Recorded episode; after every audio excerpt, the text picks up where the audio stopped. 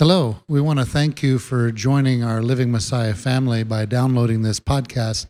We hope it blesses you and enriches your life. We also want to encourage you, uh, if you can and if your heart is so moved, to support this ministry by going on our website, livingmessiah.com, and donating to help us to put these podcasts in every nation, every place, so we can bring these messages to change lives, to help people grow in the Word of God. Once again, thank you so much for being part of our family. Shalom. All right. Shabbat Shalom, everyone. I'm glad all of you guys are here. So, uh, let me see. Let's begin. Uh, let's begin in, in prayer. Father Yahweh, great and mighty you are. There is none like you. Father, we thank you for this day. and We thank you for your hand of protection, and please continue to protect us all.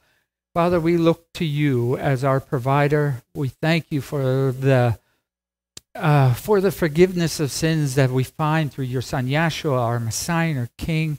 Father, we thank you again uh, just for you being faithful to your words.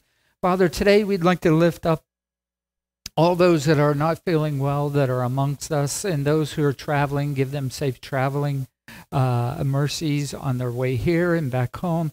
Father, we lift up our sister Tracy uh, and we ask that, Father, that all went well Friday and that uh, the results that she's looking for would be very pleasing and promising, Father. We thank you for her and we thank you for your awesome hand in all of our lives. Amen. All right, so uh, let me see. We want to thank uh, thanks all of our online guests for joining us and our family as well who are out there. As you know, livingmessiah.com uh, is the website. There's a donate button. We want to thank all those who give faithfully uh, and support us. Thank you very much uh, for that. We do appreciate that. Uh, thumbs up always nice as well too. Um, uh, the as you know, the basics, uh, uh, it's, it's open here as far as dialogue. So if you have a question or comment, raise your hand. Uh, one of the two mics will find its way to you. And just ask, uh, let's uh, short, be uh, speaking upon the subject that's at hand. Because again, as you know, I mentioned it, we're here to learn together.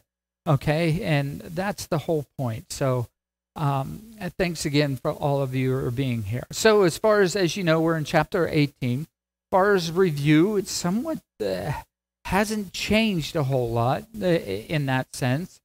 Um, Paul, the apostle Paul, he seems to be the main character right now. He continues his practice, his journeys, and it's that same practice. He finds the local synagogue uh, he goes in, he's speaking the word of Elohim and teaching the word of Elohim. Um, also, along with that, he also speaks about the death and resurrection of Yeshua, the Messiah, the, that servant, that one that Moses spoke about and the prophets speak about, that servant as well. So that's what he's proclaiming at the same time. You know, the word of Elohim, the good news that's contained in in that word of Elohim. So we'll pick up where Paul is right now. He's dragged before another court. Seems to be something that happens to him quite often if you're following along. So this court is in Corinth, um, and he's dragged there by his brethren again.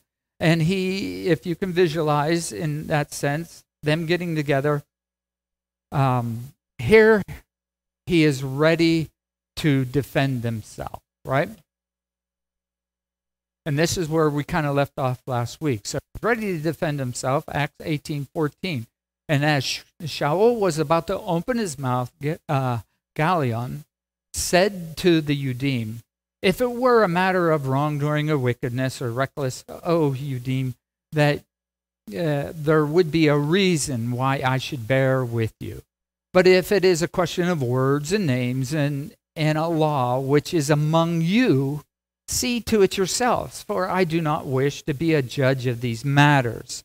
And he drove them away from the judgment seat. And the, the Greeks uh, took uh, uh, the, another ruler of the congregation, and they beat him before the judgment seat. Uh, and but Gallio, the judge here, this counsel, or pro-counselor, or viceroy, or whatever, he he showed no concern whatsoever in what they did. So I mentioned last week. I think it's a uh, something else that's very important because we know in Luke, uh, Luke twelve eleven, and when they bring you into the congregation, into rulers and authorities, do not worry about what you should uh, answer or what you should say. The set apart spirit will teach you in that very hour what to say. And something else I see here in the text is sometimes we have here. Paul didn't need to speak about anything. He didn't need to open his mouth. He didn't need to defend himself. In some ways, that was taken care of. So sometimes, uh, maybe more often than not, not saying a thing is actually the best route, you know. And I find myself so many times um, that is the best avenue. Sometimes when I quickly open my mouth, I make things worse gentlemen, I'm sure you know what that's like, right? When if I would have just been quiet, go on, cruise on through, whatever, and it's like it seems to solve its the issue by itself without me um, getting involved or adding words and making things worse, so to speak. So obviously, this uh, secular judge, let's say, he's not getting involved because Paul he broke no Roman law, he had no he had no interest in this, right? He Because whatever religious I don't want no part of your religious squabble or whatever the issues going on. So, something else I do want to, I, I, I believe I said this last week. Uh, the real clearly what's going on here you, uh, is this idea that uh, the Jews themselves and the secular world, they saw no difference between Paul and his brother. Okay? Meaning they, they saw no difference in, the, let's say, the Judaism at the time. And the secular world saw no difference there. You know? So uh, I think that's kind of interesting to point out. So, but what we have here, uh, I'm in some ways I'm trying to understand. Uh, they're in front of this judge. He wants nothing to do with it. And then I believe these Greeks here are part of the synagogue themselves. Okay? And they end up, you know, kind of beating up on uh, this ruler of the congregation here. Okay? And I'm like, I, am puzzled. I don't know, uh, have a complete answer why they, they would do that.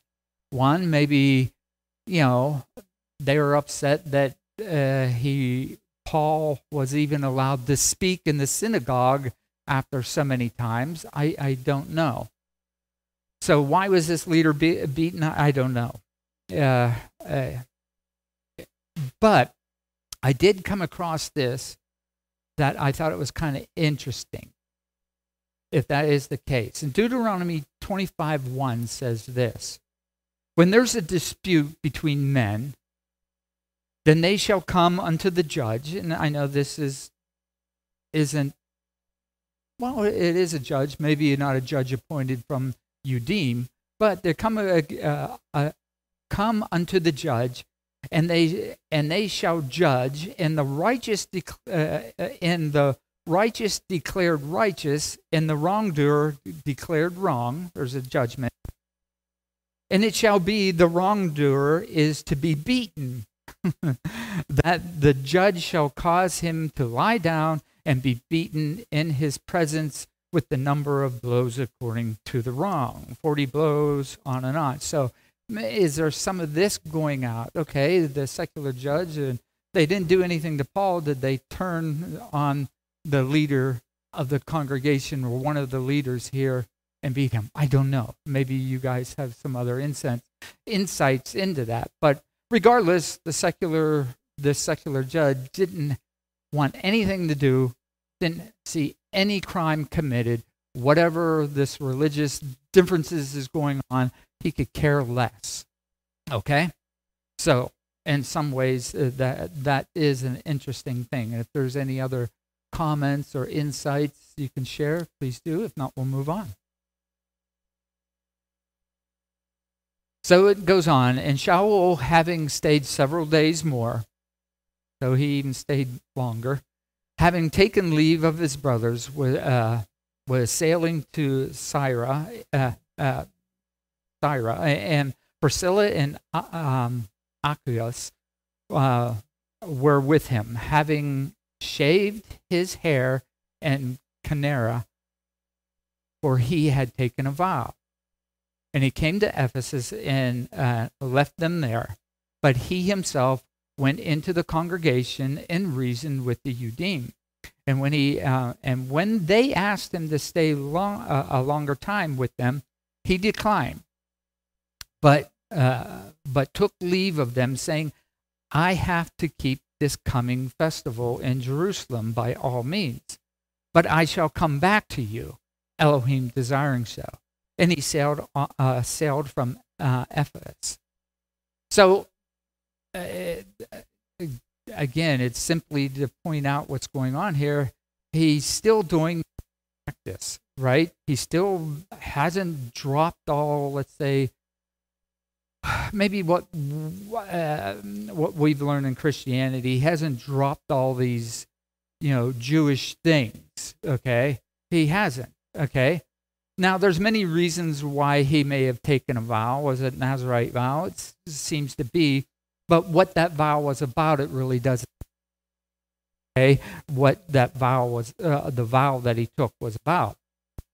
So Paul's practicing the feast, and it, and I would say, because I did read some things about this, but I'm like, oh, that just doesn't seem right to me. So I will state it this way Paul's practice was keeping the feast, and it wasn't for the sake of being a good witness to the Jews to win them over. It was simply the obedience to the Father's law. Okay? He didn't continue during the feast, you know, when he didn't have to, but just to be a good. No, he did the feast because that's what was asked, and that's what's asked of us to do in the scriptures completely because I read a lot of commentary. Oh, he was just doing that to appease the Jews, try to win them. No, he was doing it because that's what the Father states to do celebrate the feast. Okay? These are appointed times. Now, what I thought was interesting too, this came to my mind. He must have missed some of the feast going into Jerusalem, all right, from where he was, because if he was a year and a half in Corinth, a year and a half, so he must maybe had I got to get there this year. or I got to get there this year. Okay? Because it doesn't it seems like he in some some way did not make it to Jerusalem for a year and a half for those three pilgrimage feasts, okay? That's what I'm speculating. If it's saying that he was a year and a half in Corinth, Corinth, it didn't say they jumped on a boat and went back because that's a lot of a lot of mileage, you know. I don't know. At least it, it doesn't say. And I'm just assuming there. So, so he would have uh, missed at least probably three of the pilgrims feasts that are in Jerusalem that that the father asked to go up to. Okay? Plus, you know, maybe he wasn't in a rush to get back to Jerusalem because the last time he was there, uh, it seems like remember his all his friends tried to kill him. you know, so um, so his only friends that are in Jerusalem at this point would the, be the sect of the way. Yes, Woody. Yeah. Um, interestingly enough, our translations, and I don't know if others too, they're missing the uh, festival part. Oh, like, really? Yeah. In verse 21, it's like they cut out the I have to keep this coming festival, which isn't lost on me. You know, I'm sure they had a reason for cutting it out, but I'm in the, I have the NLT because it's just easy to read, New Living Translation. But they do have a note down below that says some manuscripts have exactly what your oh, verse okay. says. And ironically, the Tree of Life Bible, which is definitely Hebrew uh, supportive, doesn't have it either. Hmm. Wow. I find it interesting if anybody else also does not have the, the, festival thing because from our perspective it's pretty important that he's really keen on keeping this festival. It's really important to him, you know, and he even shaves his head for something else. Uh, so it's just odd that it would be missing. Yeah, that's an, I did not know that. That that's interesting. I mean, I mean, I guess in some ways to play the other side. Okay, maybe it never said festival. He was going to Jerusalem to meet up. Obviously, we see where he'll end up, and Antioch, the very people who um, sent him off in this mission too. But I would say he's been gone I got to get I got to get to Jerusalem this year. I missed it. Okay, so I'm speculating along with that, but it's interesting. There is a testimony, like you're saying, that is in some manuscripts and not others. So, and we do know that's what it clearly says uh, that that he states. You know, so. So the other comment uh, I was thinking about uh, this morning is like, you know, Paul's life has really changed by this point, hasn't it? You know, I don't know exactly how many years it went on, but his life has changed drastically from from the life that he had, you know. And then I started thinking, my my life has changed. I hope your guys' life has changed from the first day that you said, I believe and I want to change my life, you know? And so it's an ongoing thing. It should be an ongoing thing with all of us, you know? Uh, sometimes we forget about the simple things, or those simple things. Anyhow, let's continue on. And having uh, come to Caesarea, going up and greeting the assembly, he went down to, uh, down to Antioch, and having spent some time there, he went forth, passing through the uh, country of Galatia and through Paraguay. Sorry, I don't know some of these pronunciations, but ultimately he was out strengthening all the taught ones on his journey. So this is the other thing that I think is interesting because he wants to go to Jerusalem. He goes to Caesarea. Caesarea is, let's say, the biggest port if you're going to go to Jerusalem, right? Here, I got it up. Let me show you the map. He's going to go real, real fast. so he gets to Caesarea, Caesarea being that made the big port if you're going into Jerusalem. Then it says he went up. Now it doesn't say Jerusalem, uh, um, but it says that he um, Caesarea and he going up and greeting the assembly. Then he went down to Antioch. Okay, so there's a separation of, of what's going on there. But the thing is, what I found is, uh, and you might have heard this, anytime you go to Jerusalem, doesn't matter where you up, north, south, east, west, or whatever, you're always going up. So this idea of going up, it seems like he went up to Jerusalem and went to the assembly, uh, Peter, James, and uh, that core group there. And then he left and went up to Antioch, uh, it seems, where he was uh, anointed and given the commission to go out and continue uh, his journeys. So if you if you have any other info on that, that would be great. Um, so I'm presume for uh, I presume he was going to Jerusalem at the same time for the feast, or maybe uh, and hooking up with the assembly there, um, and then ultimately to Antioch. The other, you know, Paul, he really got around. He really did get around a lot. Okay, yeah, yeah, it's so easy. Obviously, no car. His baggage would have to be very light. You know what I mean? So he didn't have much. You know, um, Mark. And the other thing, he had to be in pretty good health, whatever age he is at this time. I was just going to add so if he's keeping a vow and he's cutting his hair, it's pretty obvious what vow he's under because there's only one vow you must cut your hair on. Yes. And that would be the Nazarite vow. And when you get down to 2021, the few verses down, it kind of shows you again what vow he's, he's doing. And so this shaving of the hair. And it, it goes on to say over in 21, he put the hair on the altar, which is exactly what you're required to do to finish the Nazarite vow. Yes, thank you, Mark. So this uh, Paul, he was in good shape. So if you want to be like the Apostle Paul, right? You, if you want to be like the Apostle Paul, get out and walk.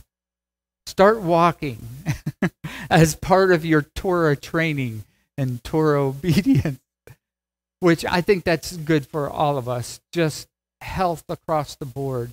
Try to be more healthy. I know my wife uh, uh, um, has put a lot of that in front of me, and I'm not always so quick to uh, grab upon it, but it is a good and it's a, a, a wise insight uh, just to get your health better. Okay? So, and a certain Udite, a certain Jew named Apollos, born in Alexandria, a learned man and mighty in the scriptures, came to Ephesus. This one had been instructed in the way of the master, and being fervent in spirit, he was speaking and teaching the matters about the master exactly, though he knew only the immersion of John, or the baptism of John. He began to speak boldly in the congregation, and when um, Aquila and Priscilla heard him, they took him aside and explained to him way of Elohim more exactly. Now, this uh, this verse for me, I went I was looking at a lot of different translations how it comes across. So, and obviously the story jumps back to Ephesus, okay? Where this is where Paul's husband and wife team, if I remember correctly, he left them, but they were there. And they were going to the congregation, the synagogue as well. So they didn't change their their um, habits or be, their behavior either, it seems. All right? So with this, Apollos, he's an interesting guy, and maybe we'll kind of look in this a little bit. And I'll, but I know, I think some things that I come across, and I started with Alexandria. Okay? If he was born in Alexandria, one of the things in Alexandria was a very lar- large Jewish center, one of the largest outside of Jerusalem. Okay? Or outside of the Holy Land. And what else is noted for in Alexandria? Mark speaks about this a lot of times, and he uses this translation a lot of times with you. The first Greek translation of the Hebrew Bible was created there, or came together there. And that was 300 years before Messiah Paul, all right? Or at least, if guessing it, that's the Septuagint. Now, and it seems to be was the uh, what most Jews of that era used as their Bible, as their scriptures, because a lot of them did not speak the Hebrew and we've seen now we're running into a lot of Greek speaking Jews, which they're Jewish, but they have a lot of Greek influence, and they didn't speak the Hebrew, but they spoke the Greek.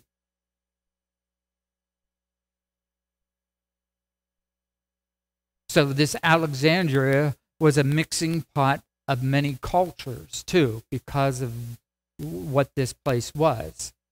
Now, I think I'm saying this because I guess this all adds into this Apollos guy, okay, who he is.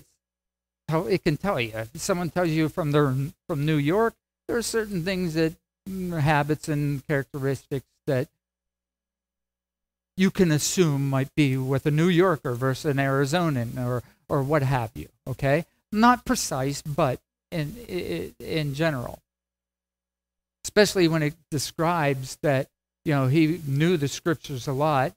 And some translations even says eloquent. He was eloquent in the scriptures, meaning he was really taught.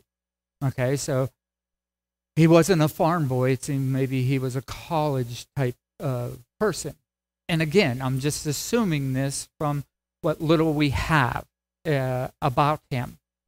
And there might be more. But this Alexandria being a mixing pot, the influence of Hellenism or Greekism, so to speak, was the overall bigger influence in Alexandria. And one commentator says, uh, said this that there was more Jewish philosophy than studying of the Torah or studying the scripture. A lot of philosophy, which makes sense if there's a lot of uh, Hellenism going on. There is this, a lot of philosophy about the scriptures rather than the scriptures themselves or what they make.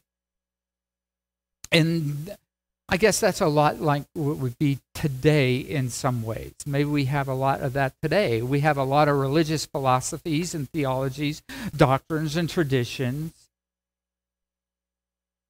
Then the Word of God, actually, what it said and how to adhere to it.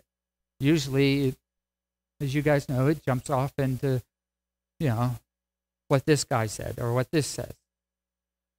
So, Apollos was instructed in the way of the Master, teaching with fervent spirit and only knowing the immersion of John. So, let's explore this a little bit.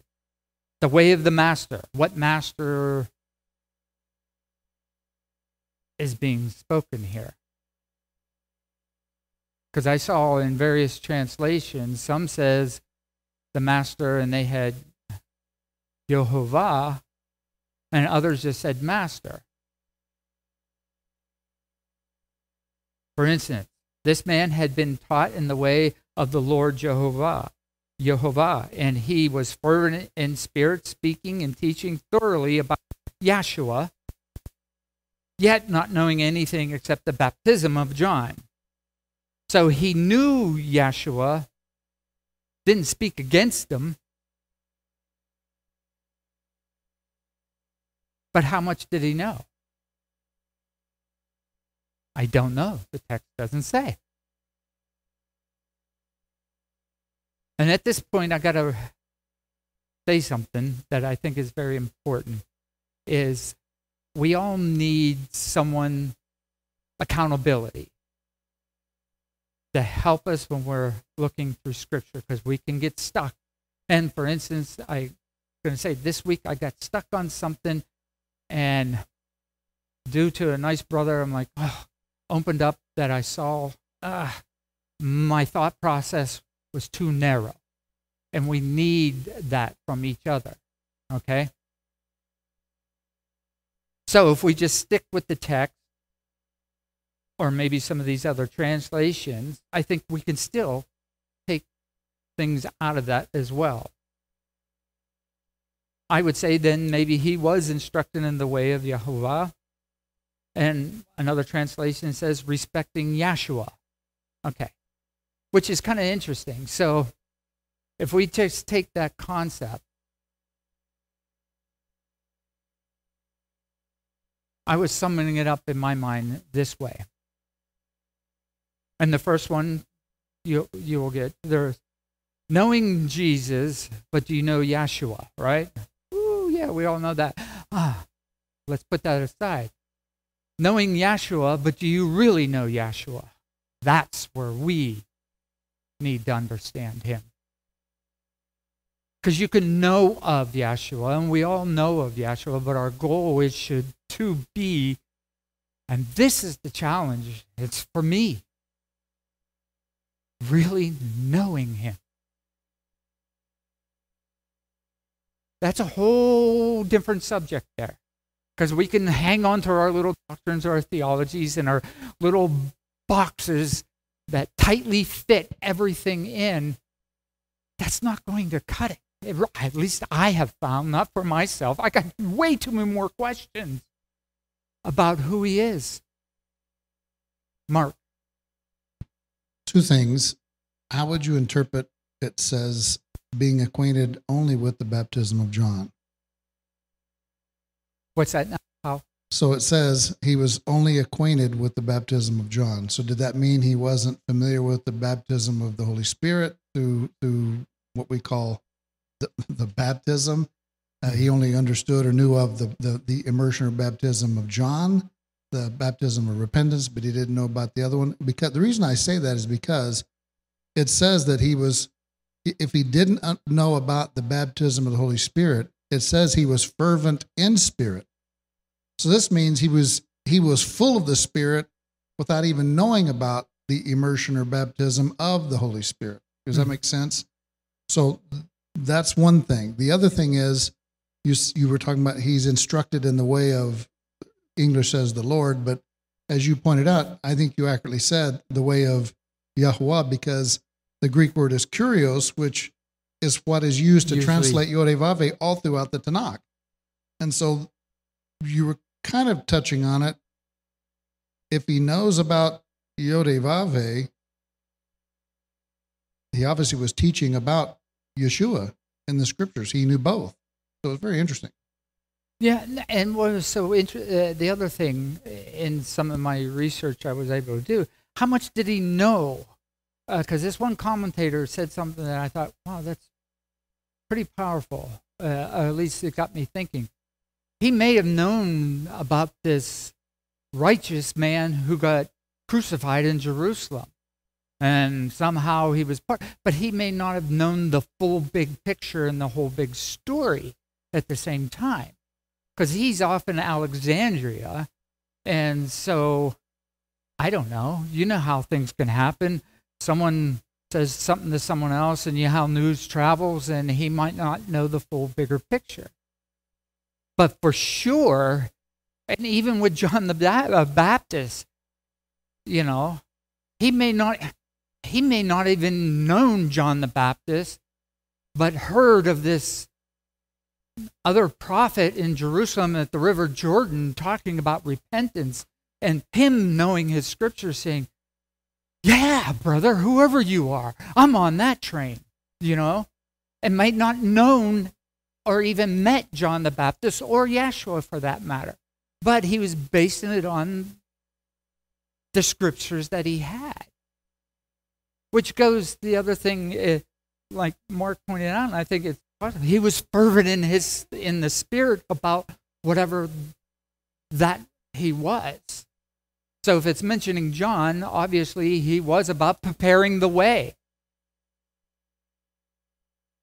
And the other thing I it, it dawned on me, you know, Paul, uh, Peter, you know, the ones that we know, they're not the only ones that were going out speaking about the good news. There was plenty of other apostles, disciples, taught ones speaking about these things going on too.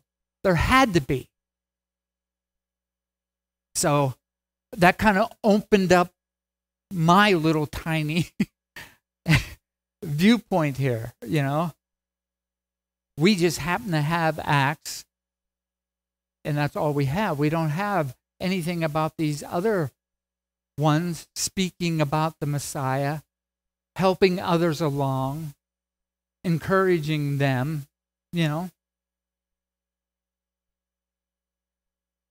But one of the translations that I, I looked at, and it very well could be the translator added things in there, which I kind of see from the other translations I was looking at, because there was another proof text, oh, this was here. But it said this this one been taught by uh, taught the way of uh, Jehovah and was on fire in the Ruach HaKodesh. Now, those could be added because it didn't seem like that matched up to any. So, it, you know, teaching accurate and uh, and true of the Mashiach. Again, some of these I think were added in. So what I, I I've said it, and I think Mark said it. Having various translations will necessarily go through because you're at the mercy Well, I, I don't speak Hebrew, so I'm at the mercy of those translators. So the only way I can get around that is other translations and then double checking uh, the best I can. You know, because like Woody pointed out, and I come across this a lot, not all the Greek manuscripts match up, all right? And it's not all the Aramaic match with the Greek, so you've got all these little things. Is there something terribly wrong with our translations? No. I think we're, in a time that, like, wow, we have access the best we can to all these things to really get a good picture, along with uh, the things that were handed down before. So, are being in the Tanakh. So I think that's very important, um, and I try to do my best and uh, at at delivering you. I can only speak of the things I come across. I can't go any further than that. Yes, sister. The mic's right there.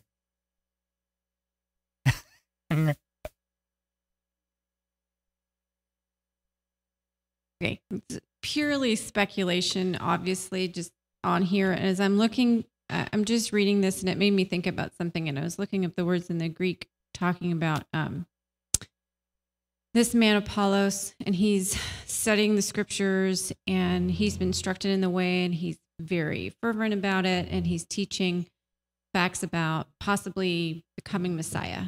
You know, maybe that's the word for the coming Messiah. And he's reading about it. There's so many people that's been waiting. There's so many Jews that have been waiting for the Messiah. Mm-hmm. Like there's the priest who's promised that he's going to see him before he dies. There's so many people looking for the Messiah. There's the wise men searching the stars looking for Messiah. How is this? I mean, purely speculative, but this could be the same type of search. Like he's telling everybody the Messiah is, I've heard that he was baptized by John.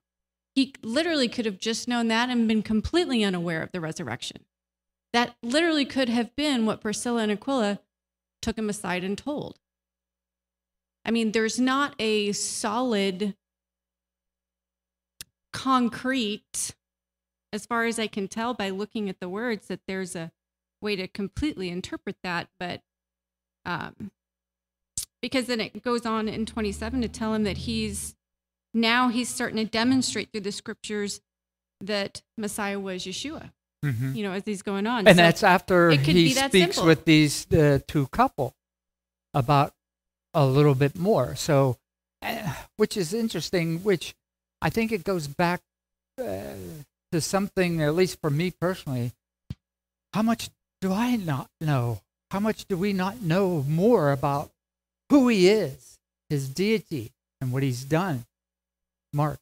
So if you put this man in the same light and shoe of John the Baptist, here you have both men that are very acquainted with the scriptures. And John, being a relative of Yeshua, is, is questioning, Are you the one? Even after knowing what he's done. Well, I don't know how much of all in it. So when he tells the disciples to go and tell him what he's done, that lets him know he is the one. And it could be what they brought him aside and told Apollos was look at the things that this Messiah or this person did, and the deeds, as Yeshua said, they will they will verify to you who I am. Mm-hmm. Because only only he can do that. No, eh, thank you, Mark. And I do think that was the case with this person. He knew a lot of what was going on. He trusted in the scriptures. He was a believer in the coming Messiah. You know, I think all that we get, and maybe uh, when this couple heard him, it's like, wow, we have to tell him a little bit more. Maybe he was not aware of more that happened. So that I think that's a, a good avenue to go. Okay, because uh, Luke 3:16 says this. And this is John. John the Baptist himself. John said saying to them all, his apostles, those that were coming out to him, those who were following him, right? I indeed immerse you in water, but one mightier than I is coming, whose sandal straps I am not worthy to loosen. He shall immerse you in the set apart spirit in fire. So there seems to be, you know, this idea of repentance. And then there's more with the set apart spirit of really immersing yourself and purifying yourself in that walk. And maybe that's what Apollos got a little bit more of the bigger picture. So, again, I don't know. There's no indication that he actually knew John the Baptist, uh, but he was familiar with John's teaching, though. Uh, and I would say that would be on re- repentance. And that's not a big thing because that's all the prophets are talking about that, you know.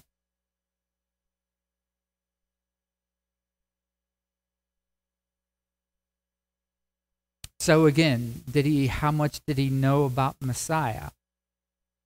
I don't know.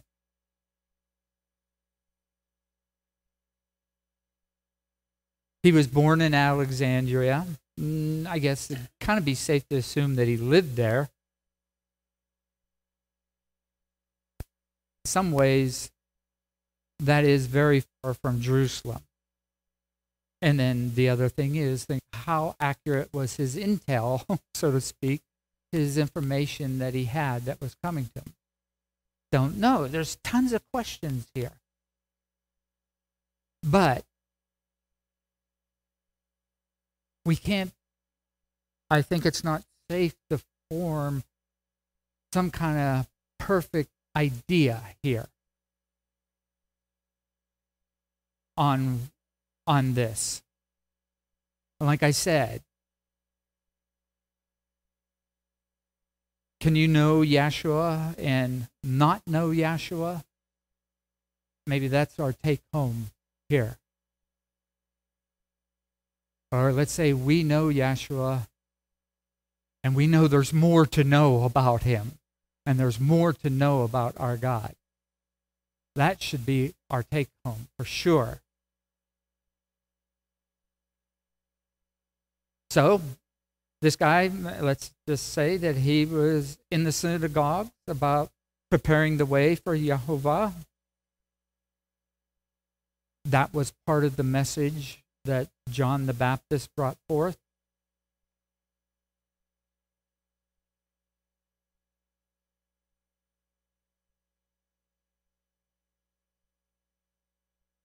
The one thing that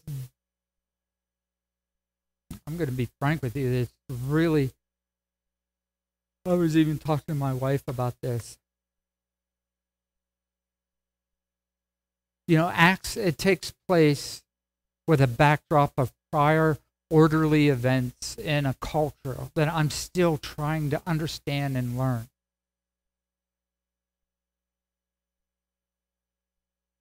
And that's part of the scriptures because I found in the past when I learned more cultural things or more history, things clicked and all of a sudden it made a little bit more sense of what was going on. But that can't deter me from the things I can get out of it because he's an awesome God and he's sharing who he is with us. So we are going to strive to do the best we can.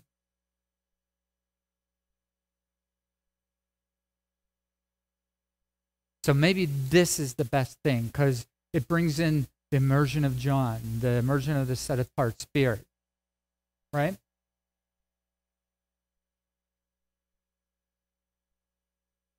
I say let's play it safe with the words of Yeshua to Nicodemus. Remember what he said to Nicodemus? The Spirit breathes where it wishes, and you do not hear the sound of it but do not know where it comes from and where it goes, so as everyone who has been born of the Spirit. Now, how I look at that, then, the Holy Spirit's going to do what He chooses to do, and it's not depending on me, and it's not, there's no perfect formula how He operates except that it's righteous and it comes from Yahweh, and it's a promise. Those things I think we can grab on. And you can put that in your theological box. But how it operates and what it does, what he's doing, let's leave the Spirit do what he does. Let's just be aware with what we know of the Most High so we recognize it and don't overlook when he's working in our midst. Right? And this is interesting because, too, there is patterns, of course. But let's not make that box too small that that pattern. You know there's more to the pattern. Because that's one of the things i i see all the time. I'm always looking at these patterns and i was and i'm like mm, it's good. And they can be insightful but when it comes to him and how he relates to people i because I guess what I'm speaking to a lot of say, well, uh, yeah, because there was those who were baptized in the Spirit that was not at the Jordan and didn't get baptized. Various avenues how the Spirit works. So you can't put the Spirit in a perfect formula to fit what we want to do. Alfie, Yes. I'm glad that the promises do not change. That's and see those things are guaranteed that we can really hang on to. Because he's proven that. So let me close with that um, in prayer if there's uh, nothing else, and then we'll get back to this next week. Father Yahweh, great and mighty you are. There is none like you. And Father, you have shown your, your mercy and your favor upon us we thank you for the faithfulness to your word. We thank you for the empowerment of your spirit and how it works uh, within each and every one of us. Father, help us to be be better at portraying that in the image that you put before us, and that's your son Yeshua, the the only one, the only one who could lay down his life for us and return us back to you. We thank you again, Father, for your love and your mercy. Amen. Shabbat Shalom, everyone. Those online, Shabbat Shalom.